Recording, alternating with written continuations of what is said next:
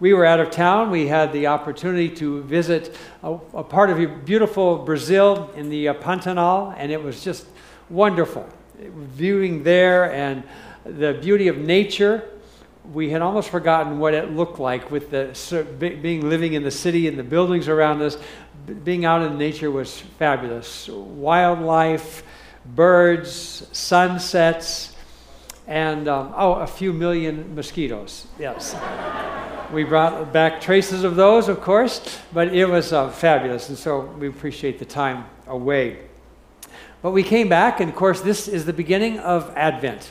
Advent meaning arrival, the Latin word, and uh, it's the time for us to prepare our hearts to celebrate the arrival of Jesus. So I wish you a happy Advent. It feels a little too early to say Merry Christmas, but we'll be moving toward that. We sang our first Christmas carol this morning. Did you pick that up? That's always fun, and we'll be adding those as we go through the week and or the month. And I grew up in a, a fine Christian church, very similar to Calvary, and uh, but I didn't learn about Advent season in that church, and I really didn't learn about Advent until I was in my early 30s. And Suzanne and I were living in Austria. I was pastoring an international church there, and in Austria, Advent is a big part of the Christmas season. And so we discovered Advent and the richness of the Advent season. If you're not familiar with Advent, I encourage you do a little research and reading this week, especially if you have children in your home. Advent is a great opportunity for you as a family to engage them in the Christmas season. If you're single or, or, a couple, it's a great opportunity maybe to share with friends or as a couple and, and to make this a special season of preparing yourselves for Advent. You can go online and, and gain some uh, great resources for the Advent season, some devotionals, maybe make a, a wreath, lighting the candle, and just taking devotionals each week, each day to prepare yourself for the celebration of Christ's coming. One of the ways that we celebrate, of course, in the season is in great singing, those Christmas carols that we just get to sing maybe one, to, that one month a year, and they're so special. Christmas carols are an important part of the season. And you know, if you trace the tradition of Christmas carols, historians often look back and say it probably goes back to the Archbishop of Milan in the fourth century, a man by the name of St. Ambrose. Uh, he's the one who first started the church singing these specialized Christmas songs around the season of Advent.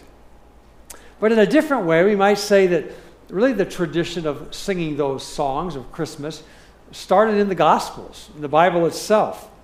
It's one of the ways, a, a great way for us to begin to prepare our hearts.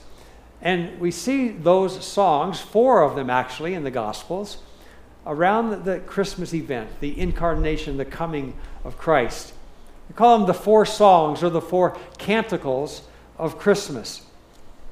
Those four songs are going to be our theme in uh, this series as we move through Advent. We're going to be looking at one of those special songs of Christmas each Sunday. In fact, the gospel writer Luke is the one who records them. Uh, today we're going to be looking at the first of those songs, probably the most well known, and that's the Song of Mary. After the angel came and announced to her that she would be the one giving birth to the Messiah, the long awaited Son of God, Mary burst forth after she processed all that and the angel's announcement with this beautiful song. It's called the Magnificat. Uh, we'll discover the great truths of that for our lives today. It comes from the Latin word of her song the blessing of, of God. She says, My soul magnifies and glorifies the Lord, the Magnificat. But the other songs of Christmas that we'll be looking at, there's the angel's song, often referred to also as the shepherd's song, the song the angels sang to the shepherds as they tended the sheep outside on the hills outside of, Be- of Bethlehem. And the angels burst into that song, and then the, it's called the shepherd's song sometimes because the angels sang it first to the shepherds. They were the first to hear that great news that a Savior would be born in the city of David. The third song of Christmas is the song of Simeon. Simeon might not be as common of name to you, thinking, oh, okay, how does he fit into the, this Christmas narrative? Well, Simeon was one of the was the one who received Jesus' family as after they dedicated Jesus in the temple. And they were leaving the temple, and Simeon saw them there and he burst out into this song. It's called the Nunc Dimittis. On the third week, we'll translate that and discover the truth for us from Simeon's song. And then the fourth song of Christmas is the Song of Zechariah. Zechariah was the, the father of John the Baptist. And Zechariah, in his song, he proclaims the role of his son, John the Baptist, the role of he will be the forerunner. He'll be the one who announces the ministry of Jesus that's coming. And so we'll look at that's called the Benedictus. The blessed, he's the blessed one, the song of Zechariah. But today we want to look at the first of those songs, the Song of Mary, the one that we're probably most familiar with because we're most familiar with Mary's song and, and her role in the Christmas story. As I said, it's the Latin word, the Magnificat, for the opening word of her song. That she says uh, she glorifies or magnifies the Lord. Mary's life was interrupted by the announcement of the angel that she would be the one who bears the Christ child. The Messiah would come to earth through Mary. Her life was totally disrupted. Her plan for life was uh, uh, turned upside down. God had a different plan for Mary. Now, I admit, as we will look at Mary's life today, uh, in a small way, uh, maybe I can relate to Mary's song and Mary's story. Not that I've ever become unexpectedly pregnant, but my life has had those interruptions. Maybe as your life has had interruptions. In fact, I remember just a few Christmases ago, uh, Christmas 2017, my life had an unexpected surprise that has changed my life since that time. Suzanne and I were getting ready to go to our church's Christmas party that we had for the refugees that we were pastoring a church in Germany. And so we set up a refugee party for them, a Christmas party, so that the Middle Eastern refugees would understand and could experience what a Christian Christmas was about. And we were preparing to go to that at noon, and I was finishing my workout in the morning. As I finished up, I realized that I wasn't feeling quite right, and so I went in and lay down on the bed for a minute, and then I called to Suzanne and I said, I think I'm having a heart attack here. And uh, sure enough, it was a heart attack. And we called the paramedics and they came. And uh, that just little discovery, thankfully, you can see I survived the heart attack. But uh, that little interruption of life completely changed my life, changed my lifestyle to this very day. I wonder if you would have a story like that. Has your life ever had an interruption, maybe similar to that? An interruption that changed you and has changed you to this day? I one time asked that question to a group of men I was leading, and as men like to do, they wanted to share their stories about various interruptions they've had in their lives. And when guys start sharing stories, it's always kind of my story will top your story. So one guy shared about uh, his an illness he had. Another shared about a divorce. Another shared about cancer. And then another says, "Well, listen, uh, you had cancer. I had stage four cancer." And then somebody else says, "Well, I had stage four cancer twice." And everybody upping the seriousness of the stories. But but we've had many interruptions in life, haven't we? And I think if Mary was to listen to us share stories of our interruptions, Maybe she would take that tact of my friends, the guys who'd say, Well, let me tell you this. She'd say, You think your story is good? Let me tell you my story about when God interrupted my life. Mary's life was interrupted by God in deep ways, changed the course not just of her life, but the course of human history when God interrupted Mary. The only possible explanation of that as God came there was that was engineered by God Himself for a purpose that Mary could have never imagined in her wildest dreams. The details of the story are in Luke chapter 1. We're not going to read that today, but I imagine you're familiar with it. If not, I encourage you, maybe this afternoon, refresh your memory of Mary's big interruption in Luke 1 26 to 38. There we're, we're reminded that Mary's life would never be the same after the angel came to her. Uh, now she would have to contend with living in a, a small town the whispers of people, the strange looks that she would get.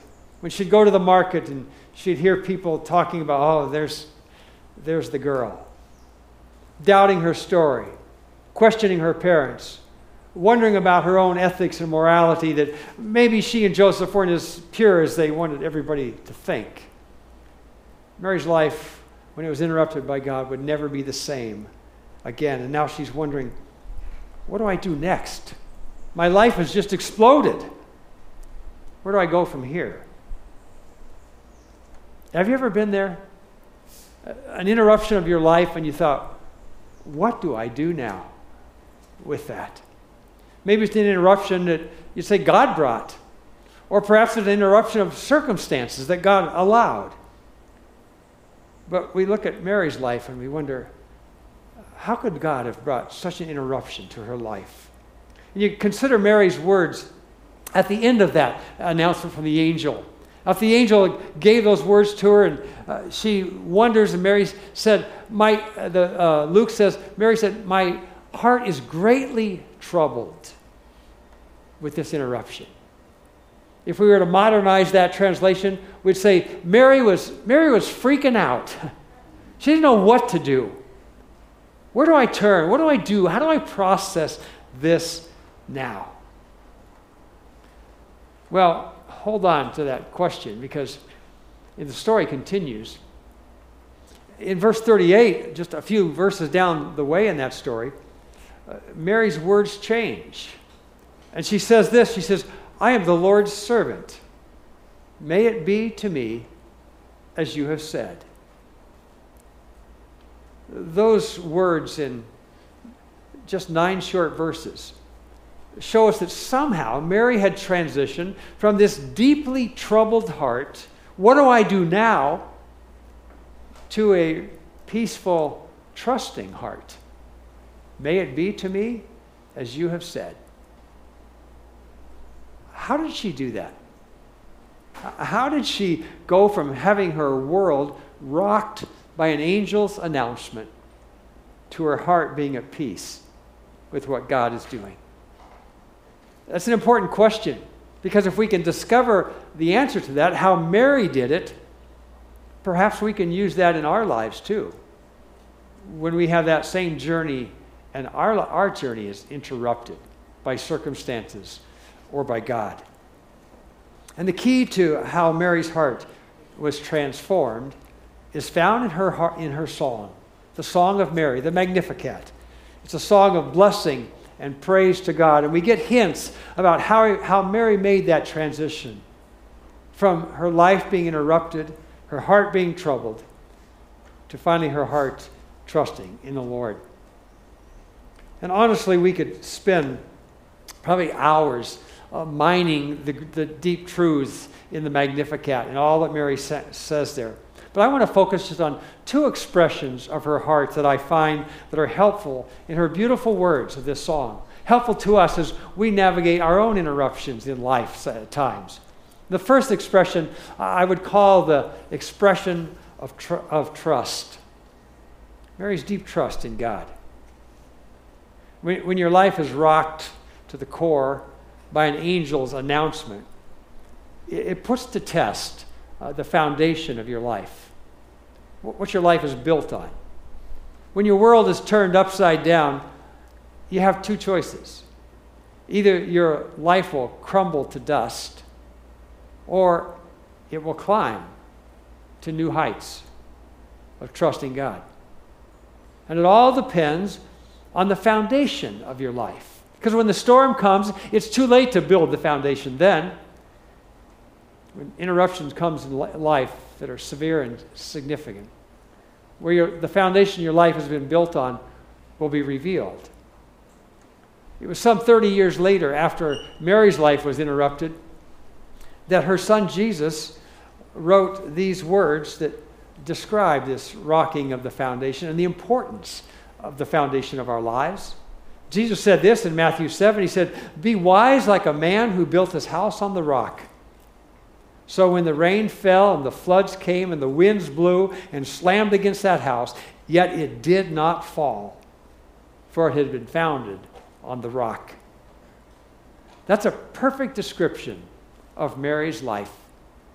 It was built upon the solid rock of her unswerving faith in God. How do I know that? Well, there are two reasons that are revealed in, in Mary's song.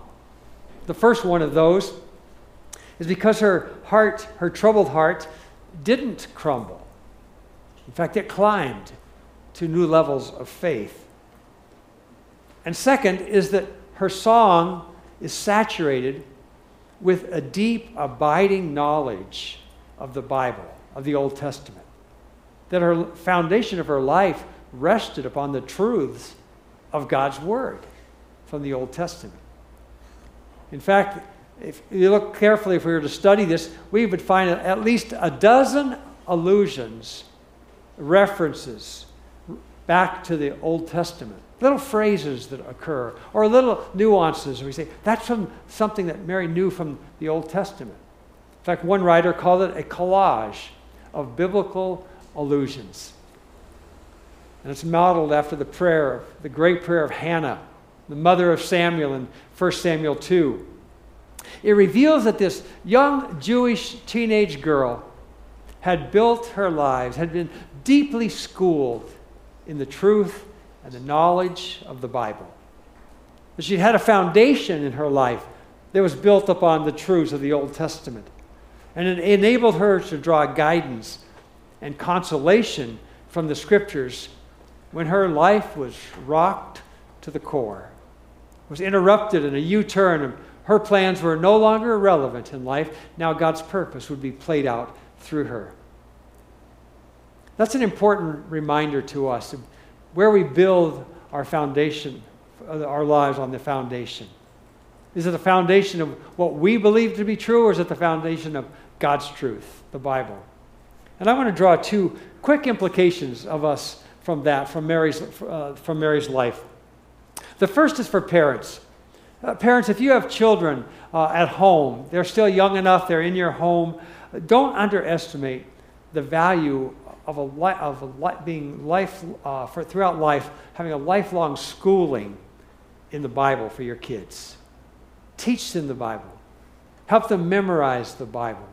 Let them see it lived out in your daily life when life is interrupted for you, that you follow God's word, we trust God. Let them see that, that there's a foundation of life that's unshakable when it's built upon the truth of God's word. That's why every church I've ever pastored, always ask and make sure that the children's ministry has a strong scripture memory program, that the kids are learning God's word. They're memorizing important sections and verses of the Bible. I remember as a young boy sitting with my dad, sometimes for hours, and he would teach and school us in how to memorize God's Word from the Bible memory program that our Sunday school had.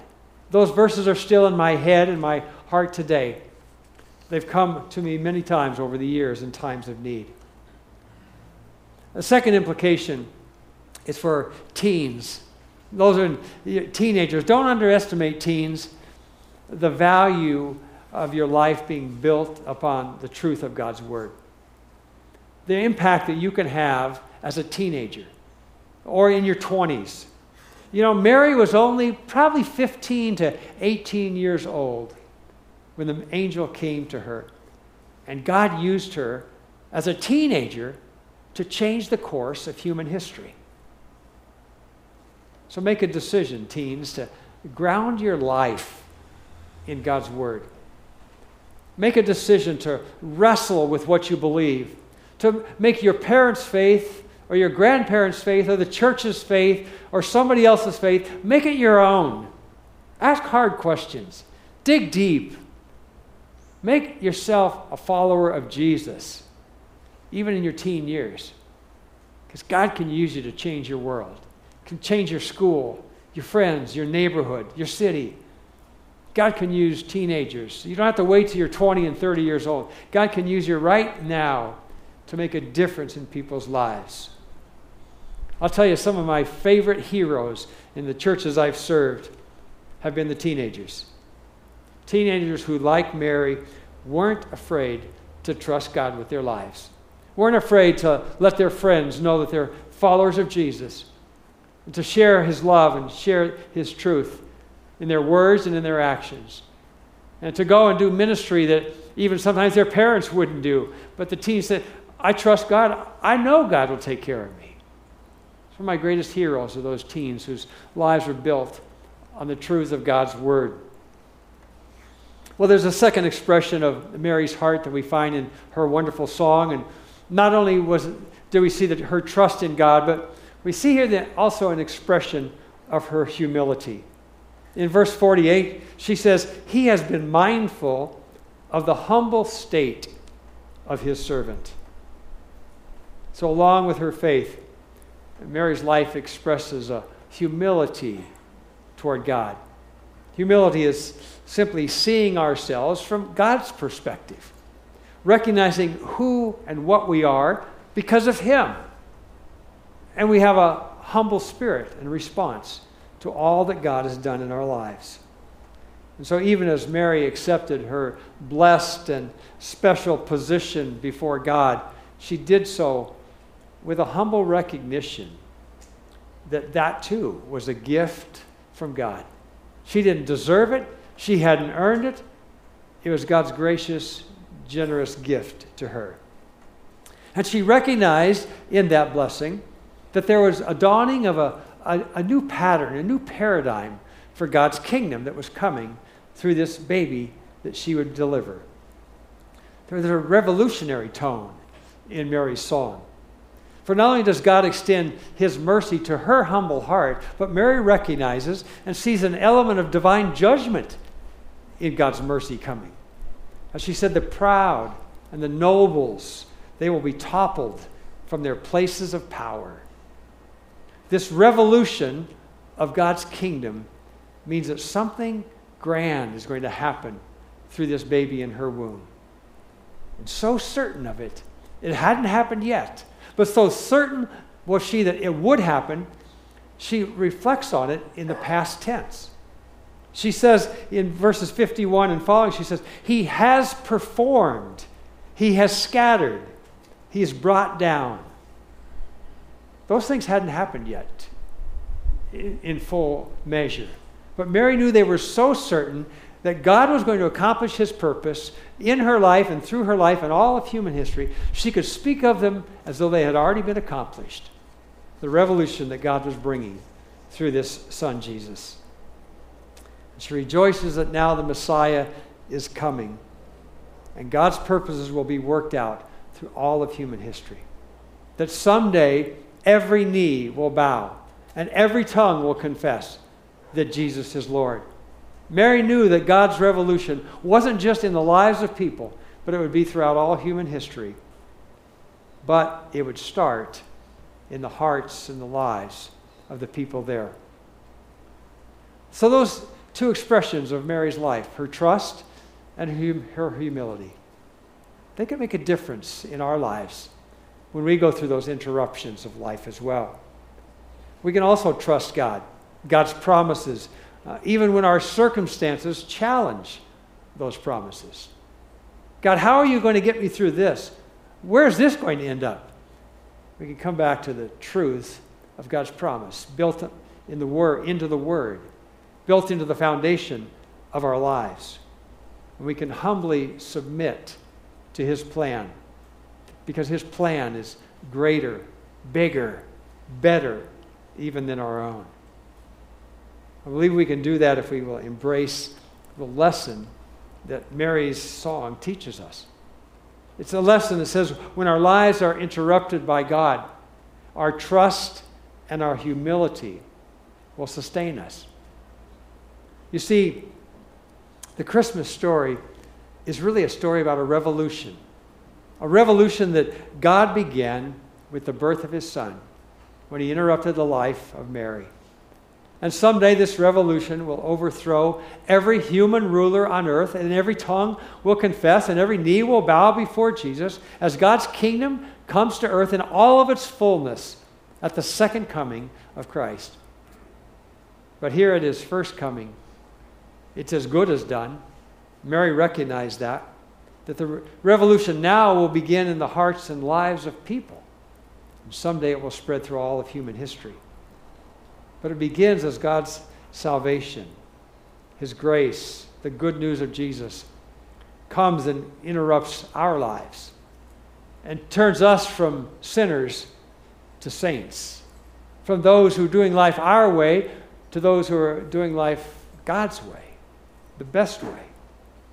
From those who can't deal with our, our own sin and brokenness to those who, whose sin and brokenness is forgiven and healed, and God gives us a new beginning. That's the message of Christ becoming a man, of Christ coming into the world. God wants to interrupt our lives with the truth of that. Now, maybe you're here this morning and you say, you know, I don't know that. I celebrate Christmas, but I didn't know that's what it was about. God changing the course of my life. God doing something in my life that I can't do myself. God paying a penalty for my sin and brokenness that I owe, but I never knew how to pay. You don't have to pay it. God paid it for you in the person of His Son, Jesus. And you can receive that, that revolution in your own heart, that forgiveness of your sin, that payment of your debt through simply receiving Christ, acknowledging that you have a need you can't meet, and asking for His forgiveness and receiving Him into your life. That's the message the angel announced to Mary. A revolution is coming, and it starts in our hearts and lives. If we can help you in that journey, discovering more about it, we would love to do that. Love to help you experience the life changing interruption that the grace of God brings to our lives. So, what interruption of your life do you need to revisit this morning? Is it circumstances? Is it God? Is He intercepting your path in some way and changing your direction? And you say, God, I don't know what to do with that. Do I trust you? Can I have peace with that? Can I humbly submit to it? Well, Mary's song would say yes to both of those. Yes, we can trust God. Yes, we can humbly receive His plan because His plan for our lives is much better than our plan. His truth is, and his, of His Word will come and give us the foundation for life to get us through whatever comes. And we can do that if we embrace the truth of Mary's song. The truth that whenever our lives are interrupted by God, our trust and our humility will see us through. Let's pray together.